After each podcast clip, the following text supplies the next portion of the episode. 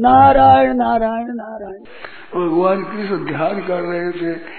महाराज सिर गए महाभारत की कथा है दुनिया आपका ध्यान करती है।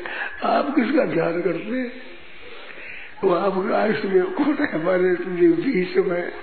सरसैया पर पढ़ा हुआ मेरे को याद कर रहा है तो मैं विष्णु का ध्यान कर रहा हूँ। तो बात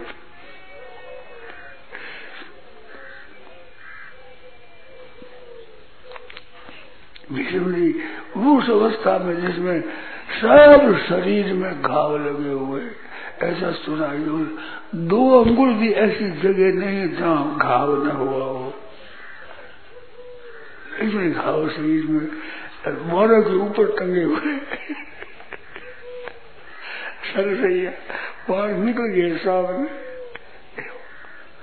यहाँ भेदन करके गिर गए तो हो गया।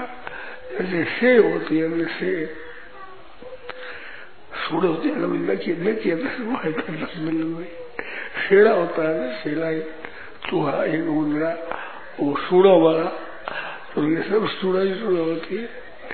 तो से होती है रंगबिल्ली भी सूढ़ा होती है इस तरह से विष्णु जी महाराज हो गए, वे बाढ़ सक सूढ़ो में सूढ़ो में सब बाढ़ बाढ़ लगे हुए। से की तरह। थोड़ी थोड़ी देर मूर्छा आती है। और ऊपर से लोही झर रहा है। जैसे गेहूँ के पर्वत पर बरसा हो और चारों तरफ़ जैसे गेहूँ का लाल लाल पानी गिरता हो, ऐसे भीषण जी महाराज के शरीर से खून बह रहा है। इतने घाव है। और थोड़ी थोड़ी मूर्छा होती है पीड़ है।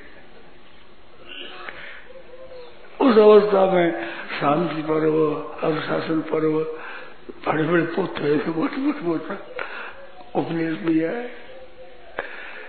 भगवान ने कहा तुम महाराज आप कहते मैं कि मेरी संग तुम कहो। अच्छा बोला भगवान ने स्पर्श कर दिया। ये तो बेहोशी में क्या गए होश आ गया, सही में। तो ऐसे भगवान को कोई स्पर्श कर सकता है बात? पर भगवान बस में हो जाते हैं और ये शरण होने से नारायण नारायण नारायण नारायण।